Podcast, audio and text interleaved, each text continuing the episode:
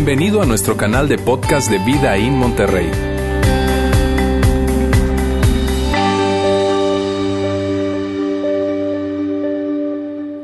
Buenas tardes, es un gusto estar con ustedes hoy para cerrar la serie, esta pequeña serie que hemos llamado Los Malos de la Pascua. Y si tú estás con nosotros hoy por primera vez, déjame decirte muchas gracias por tomarte el tiempo, gracias por aceptar la invitación de esa persona que te dijo, hey, tú tienes que venir a mi iglesia, gracias por estar acá. Déjame decirte algo, si, si tú eres esa persona que estás con nosotros hoy por primera vez, quiero decirte que todo lo que hacemos en este lugar, todo lo que hacemos lo hemos preparado contigo en mente, porque queremos que disfrutes, queremos que te lleves algo útil y práctico para tu vida. Ahora, la semana pasada arrancamos esta serie. Si tú no tuviste oportunidad de escuchar el mensaje, un mensaje muy, pero muy bueno por parte de Roberto, yo quiero recomendarte que lo puedas hacer. Y es muy, pero muy sencillo. Lo puedes hacer a través de nuestro canal de podcast, Vida in Monterrey, o también en nuestra página web que va a aparecer aquí en pantalla, es www.vidain.org. Ahí tú puedes escuchar este y todos los mensajes que tenemos desde que arrancamos como iglesia. O también aquí afuera en el módulo de información, en el lobby, tú puedes comprar los CDs y eso también eh, eh, ayuda mucho porque incluso puedes compartir con otras personas para que más y más personas puedan escuchar acerca de estos mensajes que son tan pero tan relevantes. ¿Está bien? Bueno, pues la próxima semana es Pascua. La próxima semana es la fecha más importante para nosotros que somos seguidores de Jesús y yo quiero pedirte algo, yo quiero pedirte que tú hagas planes para estar acá que tú hagas planes para estar acá con nosotros porque hemos preparado algo súper especial en este domingo de resurrección. Eh, y, yo quiero pedirte que hagas planes para estar acá, pero que no vengas solo. Quiero pedirte que, que traigas a alguien, traiga algún amigo, a un familiar, un compañero de trabajo, un vecino, a quien tú quieras, pero tráelo, porque de verdad que va a estar súper, pero súper especial, va a estar increíble ese domingo de resurrección. Bueno, para comenzar el mensaje el día de hoy, yo quiero hacer algo un poquito diferente. Yo quiero que todos no me vean a mí, que no ven aquí al centro, sino que vean a las pantallas, porque vamos a colocar una imagen para hacer una ilustración. Entonces voy a pedir a producción que por favor me ponga la primera imagen que está ahí. Y yo quiero que ustedes piensen y me digan qué creen que es eso. ¿Qué se imaginan que es eso que está ahí? Ajá. Wow. ¿Me pones por favor la otra imagen? Ahí está son los ojos de una mosca.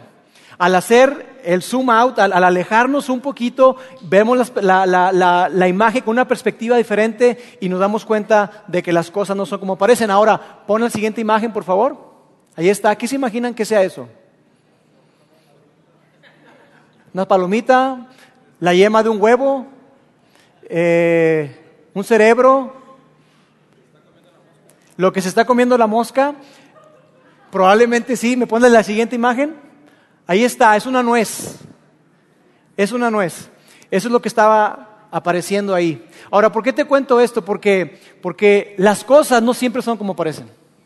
Tú y yo lo sabemos, las cosas no siempre son como parecen. Y eso tú, tú y yo lo sabemos como adultos.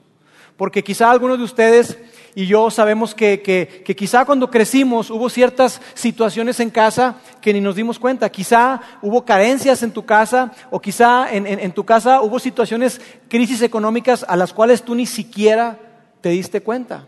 Porque las cosas no siempre son lo que parecen. Y ahora, viendo hacia atrás, tú entiendes muchas cosas. Y tú entiendes por qué papá y mamá no hacían ciertas cosas. Y tú entiendes por qué tus papás hicieron ciertas cosas. Y ahora dices, ah, con razón, mi viejo tan lindo. Ahora te das cuenta del por qué hicieron las cosas. Y otro momento en el que tú puedes darte cuenta de que las cosas no son siempre lo que parecen es cuando eres padre. ¿Cuántos de ustedes que están acá son padres? Levanten la mano. Ok, un buen número de ustedes son padres. Cuando tú y yo somos papás, llega un momento en la vida en que tú dices, oye, ¿sabes qué? Definitivamente va a haber un momento en el que mi hijo me va a entender, en que mi hijo va a ver las cosas tal y como yo las veo. Espero. Porque hoy la realidad es que, es que eh, eh, tú le ves valor a las matemáticas, a la contabilidad, a la estadística, a todo eso, pero no es cierto que cuando estabas en secundaria, cuando estabas en prepa, decías, esto no sirve para nada, para nada sirve, pero ahora tú ves el valor de eso. O quizá tú tienes una hija adolescente eh, y que, que tiene un novio, y ese novio a ti, ya de por sí que tenga novio ya es conflictivo, ¿no? Pero el novio particularmente a ti como que nada más no embona no te acaba de gustar, hay algo que no te hace clic y, incluso tú dices, es que ella cambia cuando está con él. Y entonces Resulta que al tiempo este, este chavo termina con ella, termina su relación y, y ella está devastada. Ella está ahí toda triste, llorando, deprimida, toda decepcionada de la vida. Y tú, yes, tú estás contento, tú quieres hacer una fiesta, tú quieres brincar. No porque te haga feliz que tu hija esté triste, sino porque tú no estabas muy de acuerdo con esa relación. Si lo ves como las cosas no siempre son, no siempre son lo que parecen. Tú y yo lo sabemos. ¿Y por qué te digo esto? Porque yo quiero que tú y yo veamos algo que es así. Una relación que no es necesariamente lo que parece. Particularmente quiero hablarte de algo que vamos a colocar en pantalla, es la relación entre la vida y Dios. La relación que hay entre la vida y Dios, porque muchísimas personas asocian o conectan la vida con Dios. Entonces, si la vida ha sido buena con ellos, ah, Dios es bueno. Pero si la vida no ha sido buena con ellos, si no les ha ido bien, si han estado batallando, si han tenido alguna crisis, alguna situación eh, eh, muy difícil, entonces Dios no es bueno. Y quizá hubo un rompimiento, quizá hubo una separación, quizá hubo un abandono de un padre, un divorcio, infertilidad, qué sé yo. Pero ellos dicen, ¿sabes qué? La vida no ha sido buena conmigo. Por lo tanto, Dios no es bueno. Por lo tanto, Dios no es un Dios personal. Yo no puedo relacionarme con Él. ¿Sabes qué? Dios incluso, estoy pensando, que Dios ni siquiera existe. Entonces es fácil que tú y yo conectemos la vida con Dios. Y es fácil que las decepciones de la vida se conviertan fácilmente en decepciones con Dios. Es fácil que cuando a ti no te está yendo bien, cuando a todos los demás, parece que solamente a ti no es cierto, parece que solamente a ti y solamente a ti no te va bien. A tu compañero a la derecha y a la izquierda le está yendo a todo dar a tu vecino, a tu cuñado, a tu cuñada. Parece que todo el mundo está prosperando. Parece que nadie tiene problemas con sus hijos, solamente tú. Y entonces cuando ves todo eso, cuando tus sueños no se cumplen, cuando ves que la vida ha sido difícil y dura contigo, es fácil que tú y yo asociemos o pensemos que entonces Dios no es un Dios personal, que Dios no está activo en mi vida, que Dios no está interesado en mí, incluso que llegues a pensar que Dios no existe. Y es fácil que las decepciones de la vida se conviertan fácilmente en decepciones con Dios. Y mira, si tú creciste en un contexto de iglesia como yo, que desde pequeño te dijeron que hay un Dios y que ese Dios es un Dios personal, que quiere relacionarse contigo, es muy difícil que tú no puedas asociar la vida con Dios. Porque también te dijeron que Dios está detrás de todas las cosas. Entonces, cuando la vida no va bien, es natural que tú y yo empecemos a descargar toda nuestra frustración, toda eh, eh, eh, esa, experiencia que tenemos de vida y que no ha ido a nuestro favor, es fácil, y yo no juzgo a nadie, pero es fácil que tú y yo vayamos y descarguemos todo eso ante Dios. Que las decepciones de la vida se conviertan en decepciones con Dios. Y este es el caso del personaje que vamos a ver hoy. Este es el caso del, hombre, del, del hombre malo de la Pascua que vamos a ver hoy. Esta persona no sabemos mucho de él. No sabemos su edad, no sabemos su nombre, no sabemos de dónde venía. Lo que sí sabemos es que en algún momento su vida se salió totalmente de control. En algún momento este hombre empezó a hacer cosas que no debía hacer. Ese hombre se rebeló, ese hombre era violento, ese hombre era muy agresivo, era impredecible, tan impredecible que ni siquiera servía para ser esclavo. Ese hombre iba a ser ejecutado, pero ni siquiera servía para ser esclavo, para remar en los galeones romanos, en esos barcos donde había gente abajo de cubierta y que estaban remando de la manera en que se movían los barcos, por medio del viento y por medio de remos. Ni siquiera para eso servía. Para lo único que servía él era para ser un ejemplo. Para ser un ejemplo y una advertencia a todas aquellas personas que se atrevieran o siquiera pensaran en desafiar a Roma. Para eso era para lo único que este hombre, que este malo de la Pascua servía. Y esta persona estaba ahí en un hoyo probablemente, en una celda romana, y él iba a ser sacado de ahí. Pero él había decidido algo, él había decidido que, que él se iba a ir de la misma forma en que había vivido. Él iba a gritar, él iba a pelear, él iba a maldecir a todas las personas. Al final, él iba a ser quitado de esa cruz, colocado en una carreta y llevado fuera de Jerusalén, al valle de Ginón, donde iba a ser lanzado en un basurero, porque ni siquiera a su familia se le iba a permitir que reclamara el cuerpo. Así que su familia, sus amigos, su gobierno e incluso podrías pensar que Dios mismo lo había abandonado. Ese iba a ser el destino de esa persona. De tal manera que él decide dice, ¿sabes qué? No, yo me voy a ir haciendo ruido. Entonces él decide, yo voy a ir gritando, maldiciendo, y yo voy a morir de la misma forma en que he vivido, desafiando a todos y desafiando a todo. Esa es la manera en que ese joven iba a morir. Él iba a ser crucificado, pero descubrió algo, que incluso en su muerte ni siquiera iba a ser el protagonista. Porque cuando lo arrastran ahí por la mañana y lo sacan para llevarlo a crucificar, se dio cuenta que no iba a morir solo, que iba a morir con dos personas más. A uno quizás sí lo conocía, no sabemos. Pero al otro, por los gritos y por el escándalo de la gente, se enteró que era un hombre llamado Jesús de Nazaret. Que era un hombre que era conocido como un rabí, como un maestro judío. Y él iba a morir con él. Él había escuchado seguramente acerca de Jesús. Jesús era un hombre famoso. Muchas personas lo habían estado siguiendo. Y entonces él ni siquiera en su muerte iba a ser el protagonista. Le había robado eh, eh, las luces del escenario, se las había robado un hombre llamado Jesús. Y quizá lo único bueno, lo único positivo de eso, es que un montón de gente se iba a juntar. Muchísimas personas iban a salir y se iban a golpar a ver todo ese escándalo, todo ese espectáculo. Lucas, que fue uno de los biógrafos de Jesús, nos dice que, que él eh, tuvo cuidado en juntar toda la información. Yo quiero que por favor pongas atención a esto, porque mira, esto que vamos a ver a continuación no es solamente una historia que encontramos en la Biblia. Esto no es para nada una fábula de érase una vez. Esto, amigos, es historia. Porque ese hombre, Lucas, dice al principio de su relato que él estudió e investigó minuciosamente todos los detalles, todos los hechos, para poder presentar una cronología de la vida de Jesús. Así que este hombre llamado Lucas, después de escribir ese documento, ese documento finalmente se convirtió en el Evangelio de Lucas. Pero él tomó muchísimo cuidado. Era tan detallado su documento que muchas personas empezaban a copiarlo y a copiarlo y a copiarlo. Y a ver más allá, porque había muchas personas interesadas en ver qué era lo que había ocurrido con Jesús.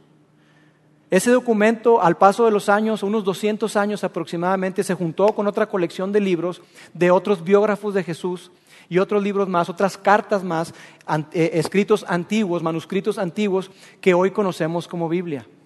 Pero antes de que hubiera un Nuevo Testamento, antes de que hubiera Biblia, antes de que hubiera una iglesia, Lucas hizo un gran esfuerzo por recabar toda la información para presentársela a esas personas y hoy tú y yo tenemos acceso. Y es increíble eso. Así que vamos a ver qué fue lo que dijo Lucas que ocurrió. Está en Lucas capítulo 23 y dice así, también llevaban con él, es decir, con Jesús, a otros dos, ambos criminales, para ser ejecutados. Cuando llegaron al lugar llamado la calavera, lo crucificaron allí, junto con los criminales, uno a su derecha y uno a la izquierda. Y mira, cuando tú y yo leemos esto, cuando tú y yo leemos las escrituras y vemos esto, es fácil, es muy fácil que nos pase que, que sigamos leyendo y pasemos de largo. Pero yo quisiera detenerme en esta palabra crucificaron. Porque hay tanto englobado en esa pequeña palabra, crucificaron. Hay tanto dolor, hay tanta agonía, hay tanto sufrimiento, hay tanto duelo, hay tanto escándalo, tanta violencia, tanta tortura, que tú y yo no podemos pasarla por alto. Porque la gente que moría de esa manera era torturada, un sufrimiento indescriptible. Y podían pasar horas, horas y horas, a veces hasta días, para que esas personas murieran. Los romanos crucificaban de diferentes formas. Los romanos a veces crucificaban con, clavos y cuerdas, a veces solamente con clavos, a veces solamente con cuerdas, para que con toda la golpiza que le daban esas personas, esperaban que se murieran, que se desangraran y que estuvieran sufriendo ahí. Y se nos dice que, que ese fue exactamente el evento que ocurrió. Eso era lo que estaba ocurriendo con Jesús y con estos criminales. Y estando ahí estos criminales, uno a la derecha y otro a la izquierda de Jesús, empezaron a maldecir y a decir toda clase de obscenidades contra la gente, contra los soldados, contra todo el mundo que pasara ahí. pero ellos escucharon algo, algo que seguramente los cimbró, algo, algo que seguramente los sacó de onda. Jesús pronunció unas palabras. Vamos a ver qué fue lo que dijo. Jesús dijo, Padre, Padre. Mira, cuando una persona está siendo ejecutada, incluso hoy en día, en Estados Unidos, que, está la, la, pena capital, la pena de muerte, cuando un hombre muere electrocutado o por inyección letal, por lo general llama a su, a su mamá, no llama a su papá. Pero Jesús llamó a su padre. Y no solamente eso, si esto les sorprendió a ellos, lo que dijo Jesús a continuación definitivamente dijeron, órale, ¿qué onda? Porque fíjate lo que Jesús dijo. Dijo, Padre, dijo Jesús, perdónalos, porque no saben lo que hacen. Padre, perdónalos, no saben lo que hacen.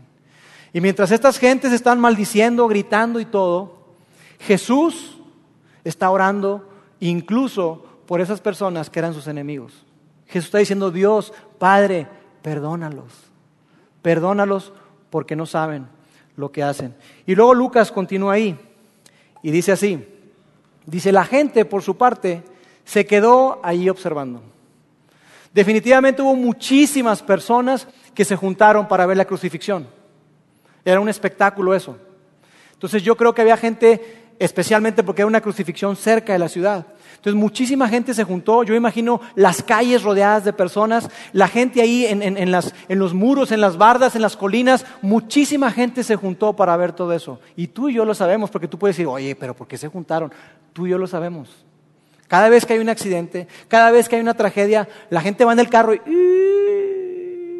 se frena a ver. A mí me desespera mucho eso. Yo le digo a mi esposa, ¿serán paramédicos o se van a bajar a ayudar? ¿O por qué le bajan la velocidad? Hay algo fascinante, vergonzosamente fascinante en la tragedia. Entonces toda esa gente está agolpada ahí porque quieren ver, quieren ver el espectáculo de lo que estaba pasando con Jesús. Y Lucas nos dice que no solamente estaban esas personas, las multitudes, dice que había otro grupo de personas, continúa el texto. Dice, estaba la gente, se quedó, se quedó ahí la gente observando y aún los gobernantes ese grupo de personas que se sintieron más amenazados por las palabras de Jesús. Ese grupo de personas que se sintieron amenazados por los milagros de Jesús y por la autoridad de Jesús. Esas personas que fueron los que encargados de arrestar a Jesús y de ponerlo en esa situación, ellos también empezaron a burlarse de él. Y le empezaron a decir, salvo a otros, decían, que se salve a sí mismo, que se salve a sí mismo si es el Cristo de Dios, el escogido. A ver si es cierto. Y mira, ese grupo de personas eran los que más tenían que perder con la fama de Jesús, con el éxito de Jesús. Ellos se sintieron muy amenazados. pero en este momento Jesús estaba indefenso. Jesús no podía hacer nada. Y ellos iban a descargar toda su ira, todo el odio, todo lo que habían acumulado durante los casi tres años que Jesús estuvo ejerciendo su ministerio. Durante todo ese tiempo todo ese odio acumulado ahí lo iban a descargar y a ellos no les importaba que él estuviera colgado sufriendo. Ellos iban a burlarse de él. Ellos lo iban a escarnecer. Iban a aprovechar su momento. Porque estas personas habían sido ridiculizadas por Jesús muchísimas veces. Ellos le hacían preguntas capciosas. Porque querían atraparlo. Querían encontrar que Jesús estuviera diciendo algo malo. Pero la realidad es que cada vez que, que ellos hacían ese tipo de preguntas, Jesús les respondía de manera increíble y los dejaba en ridículo. Así que estas personas estaban muy, pero muy interesadas en que Jesús muriera. Continúa el texto y nos dice que no solamente eran esas personas que estaban ahí, sino que también eh, había otro grupo de personas. Eran los soldados. Dice, también los soldados se acercaron para burlarse de él y le ofrecieron vinagre.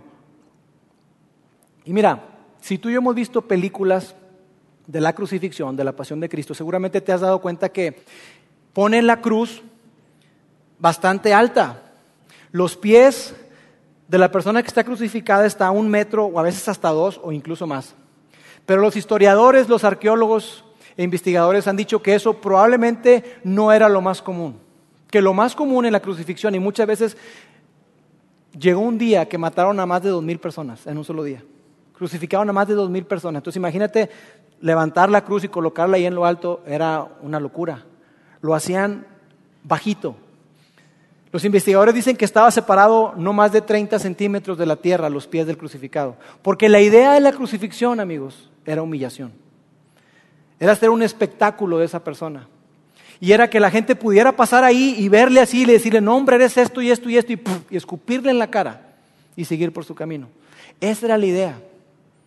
Así que los romanos están ahí y dice que le ofrecieron vino, vinagre, que no era otra cosa más que un vino barato que tomaban los soldados. Y empiezan a burlarse de él, dice ahí, y le dijeron, si eres el rey de los judíos, sálvate a ti mismo. A ver, si realmente eres el rey de los judíos, sálvate a ti mismo. Ahora, ¿por qué dicen ellos si eres el rey de los judíos? Porque Pilato había mandado hacer un letrero y lo colocó en el poste en la parte de arriba, donde decía, este es el rey de los judíos. Este es el rey de los judíos. Y cuando las autoridades y los gobernantes vieron eso, dijeron, no, no, no, no, no, espérate, no digas eso, di que él dijo. Y Pilato dijo, lo que escrito está, está, no lo voy a cambiar. Porque también quería que sirviera como una advertencia de que toda persona que se atreviera a desafiar a Roma, toda persona que siquiera le pasara por la mente levantarse en contra de Roma, ese era el destino, ese era lo que le iba, le iba a ocurrir. Ahora, por si fuera esto poco, no solamente la multitud, no solamente están los soldados, no solamente están los gobernantes, sino que llega un momento en que los criminales, y quizá porque no entienden cómo es que Jesús está tan pasivo, no entienden cómo es que Jesús no hace nada al respecto, no dice nada. Quizá por eso es que ellos también nos dice que también empezaron a burlarse de él, a insultarlo. Mateo, que fue otro de los biógrafos de Jesús, dice que ambos criminales empezaron a burlarse de Jesús.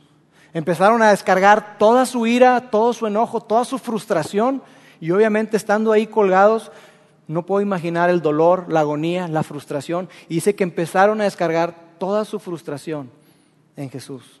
Así que imagina la escena. La multitud, los gobernantes, los soldados y aún la gente que tiene a su izquierda y a su derecha se empiezan a burlar de Jesús. Pero había una razón. Vamos a ver qué, es lo que dice el texto. Dice, uno de los criminales colgados junto a él se burló. ¿Así que eres el Mesías? Demuéstralo, salvándote a ti mismo y a nosotros también. ¿No eres tú el escogido? ¿No eres tú el que puede hacer algo al respecto? Tú podrías hacer algo si es que eres quien dices que. Pero no, tú no eres el Cristo. Tú no puedes hacer nada, tú no puedes salvarnos, tú no puedes salvarte. Dios no es un Dios personal, Dios no es un Dios justo. Si fuera, esto no me estaría pasando a mí. Esa fue la reflexión del criminal. Si realmente Dios estuviera presente, esto no estaría ocurriendo. Tú no puedes hacer nada. Y sabes, lo increíble de esto es que hoy tú y yo podemos ver hacia atrás. Pero si en ese momento los criminales que estaban colgados ahí hubieran dicho, Dios, ¿dónde estás? ¿Dónde estás? Tú y yo le podríamos decir, hoy lo tenías ahí, a tres metros de distancia. Ahí estaba Dios junto a ti.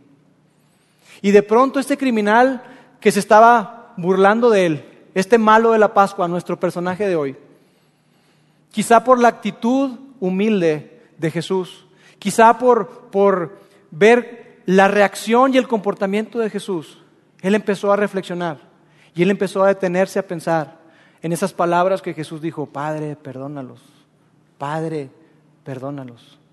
Y entonces él dijo, espérate, este hombre verdaderamente era un hombre justo, este hombre era un hombre bueno, este hombre no hizo nada malo. Y entonces le empieza a decir al criminal que se detenga. Dice así, pero el otro criminal lo reprendió. Ni siquiera temor de Dios tienes, aunque sufres la misma condena. Es decir, este hombre que está aquí junto a nosotros es un hombre inocente. Él está experimentando lo mismo que nosotros, pero siendo inocente. Este hombre no ha perdido su fe en Dios. Este hombre no ha perdido su confianza en Dios, porque aún, a pesar de todo, sigue llamando a Dios Padre. Y quizá este criminal, este ladrón, dentro de todo su esquema de pensamiento, descubrió esto. Este hombre, es decir, Jesús, el criminal pensó, este hombre, Jesús, no está sacando sus conclusiones acerca de Dios basado en cómo la vida y otros lo han tratado. Él empezó a pensar, oye, ve esto, este hombre Jesús no está sacando sus conclusiones respecto a Dios en base a cómo le ha ido con la vida. No está conectando la relación entre las decepciones de la vida. Jesús no está haciendo eso. Y entonces continúa ahí el texto y le dice, este hombre, en nuestro caso, perdón, el castigo es justo, pues sufrimos lo que merecen nuestros actos. Este hombre, en cambio, no ha hecho nada malo. Este hombre no ha hecho nada, absolutamente nada malo. Y entonces el criminal empieza a ver a Jesús de una manera muy diferente a como lo ve la multitud, a como lo ven los soldados, a como lo, ven los gobernantes. Él empieza a decir, oye, espérate, espérate, esto es otra cosa.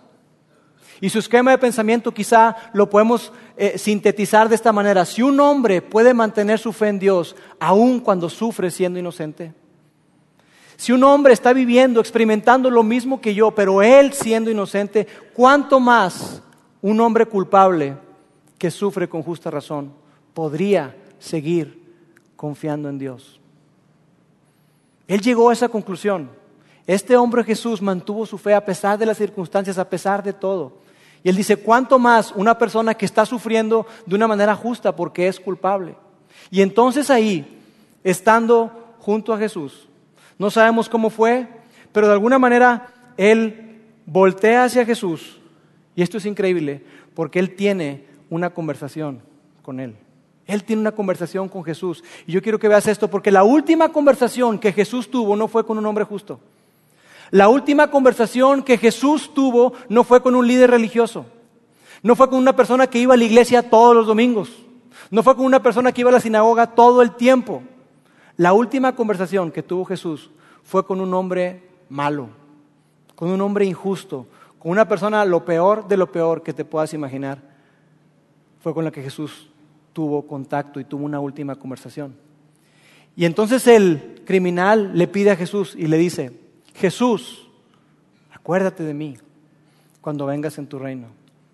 Jesús, acuérdate de mí cuando vengas en tu reino. Ahora lo entiendo, ahora lo puedo ver que tú vienes de parte de Dios, que tú eres un hombre recto, que tú eres un hombre justo, que tú verdaderamente eres el Mesías, que el letrero que estaba ahí arriba de ti está en lo correcto. Acuérdate de mí cuando vengas en tu reino. Y la respuesta de Jesús es increíble. Jesús le respondió, te aseguro que hoy tú estarás conmigo en el paraíso. Te aseguro que hoy tú estarás conmigo en el paraíso. No por lo que tú hayas hecho, no porque hayas decidido consagrar tu vida, porque consagrar tu vida desde una cruz es irrelevante. Consagrar tu vida desde una cruz no hay mucho que puedas hacer. Ya no hay nada de que Dios te prometo que ahora sí, mira, siempre, siempre, a partir de hoy, yo te prometo que nunca. Eso ya no existe. Eh, tú no puedes hacer eso desde una cruz. Cuando tú estás contra las cuerdas y cuando tú estás de plano atorado, lo único que tú puedes clamar es por gracia y misericordia. Y eso fue precisamente lo que Jesús le respondió, lo que Jesús le extendió, gracia y misericordia. Y Jesús le está diciendo, mira, yo sé que la vida ha sido difícil para ti, pero mis pensamientos no están reflejados en cómo te ha ido en la vida. Mis pensamientos hacia ti y mi amor hacia ti no están reflejados en lo que a ti te está pasando. Yo no soy, dijo Jesús, y Dios no es tu experiencia personal. Y yo quiero que tú pienses en esto. ¿Qué tal si esto es verdad? ¿Qué tal si la vida te ha dejado quebrantado, pero Dios no? ¿Qué tal si tú has sufrido decepciones? ¿Qué tal si tú te sientes solo y te sientes olvidado, pero Dios no te ha abandonado? ¿Qué tal si eso que tú has estado experimentando no es un reflejo y no representa el amor y lo que Dios siente por ti y por mí. ¿Qué tal si eso es verdad? Continúa el texto y dice, ya era alrededor del mediodía y la tierra se llenó de oscuridad hasta las tres de la tarde. La luz del sol desapareció y de repente la cortina del santuario del templo se rasgó por la mitad Después Jesús gritó. Ahora, puse en amarillo esta palabra cortina. Si tú creciste en un contexto de iglesia, tú sabes a qué se refiere esa cortina. Tú sabes la importancia de esa cortina. Había un, en el templo, había eh, una parte exterior y luego estaba el lugar santo y finalmente estaba separado por una cortina, estaba el lugar santísimo, que representaba la misma presencia de Dios, Dios habitando ahí. Nadie podía entrar a ese lugar, nadie. Solamente el sumo sacerdote lo hacía una vez al año. Nadie más podía entrar a ese lugar. Y que la cortina se haya rasgado en dos significa que ya nada impedía que pudiéramos acercarnos a Dios. Ya nada impedía. Lo que separaba al hombre de Dios, aquello que estaba en conflicto con Dios, fue resuelto a través de la muerte de Jesús en la cruz.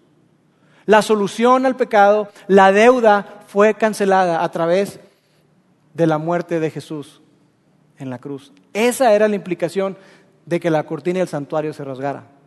Así de profundo y así de grande era lo que estaba ocurriendo en ese momento mientras Jesús estaba muriendo.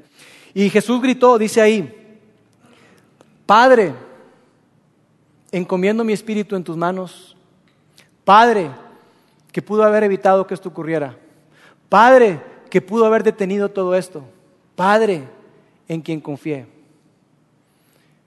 Encomiendo mi espíritu en tus manos y con estas palabras Jesús dio su último suspiro. Y la pregunta para ti, para mí hoy, es esta. ¿Has confundido la vida con Dios? ¿Has confundido tus circunstancias con Dios? ¿Has confundido tu experiencia de vida?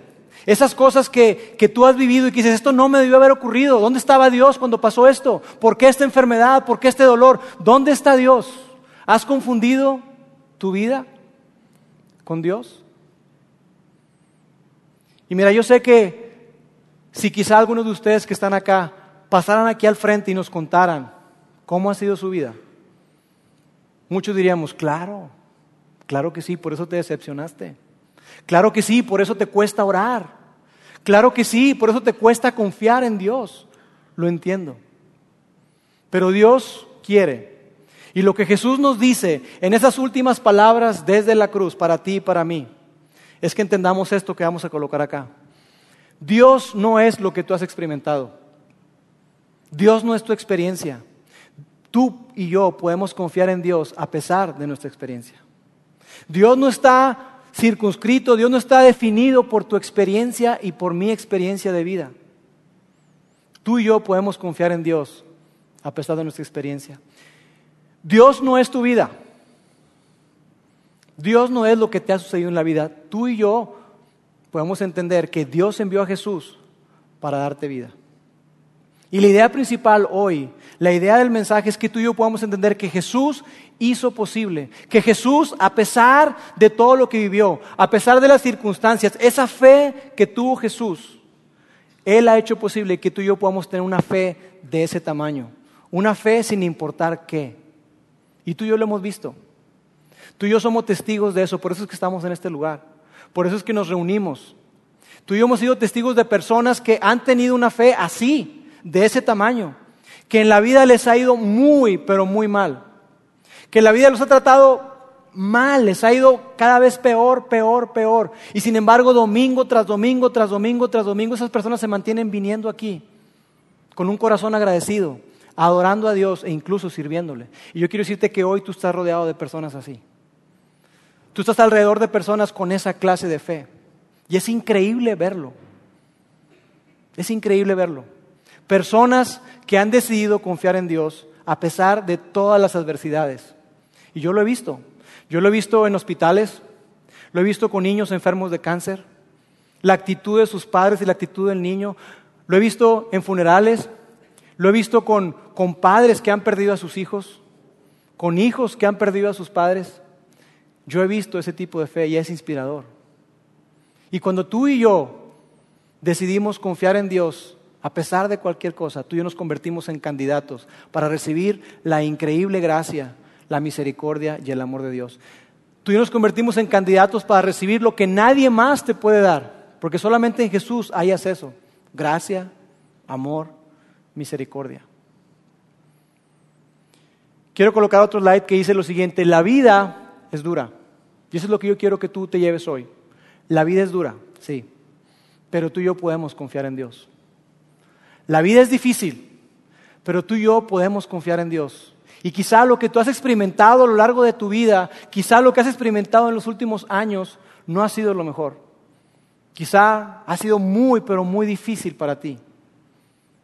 Pero aún, a pesar de todo, tú puedes confiar en Dios. Ese es el mensaje de esta tarde. Ese es el mensaje que vemos en la cruz.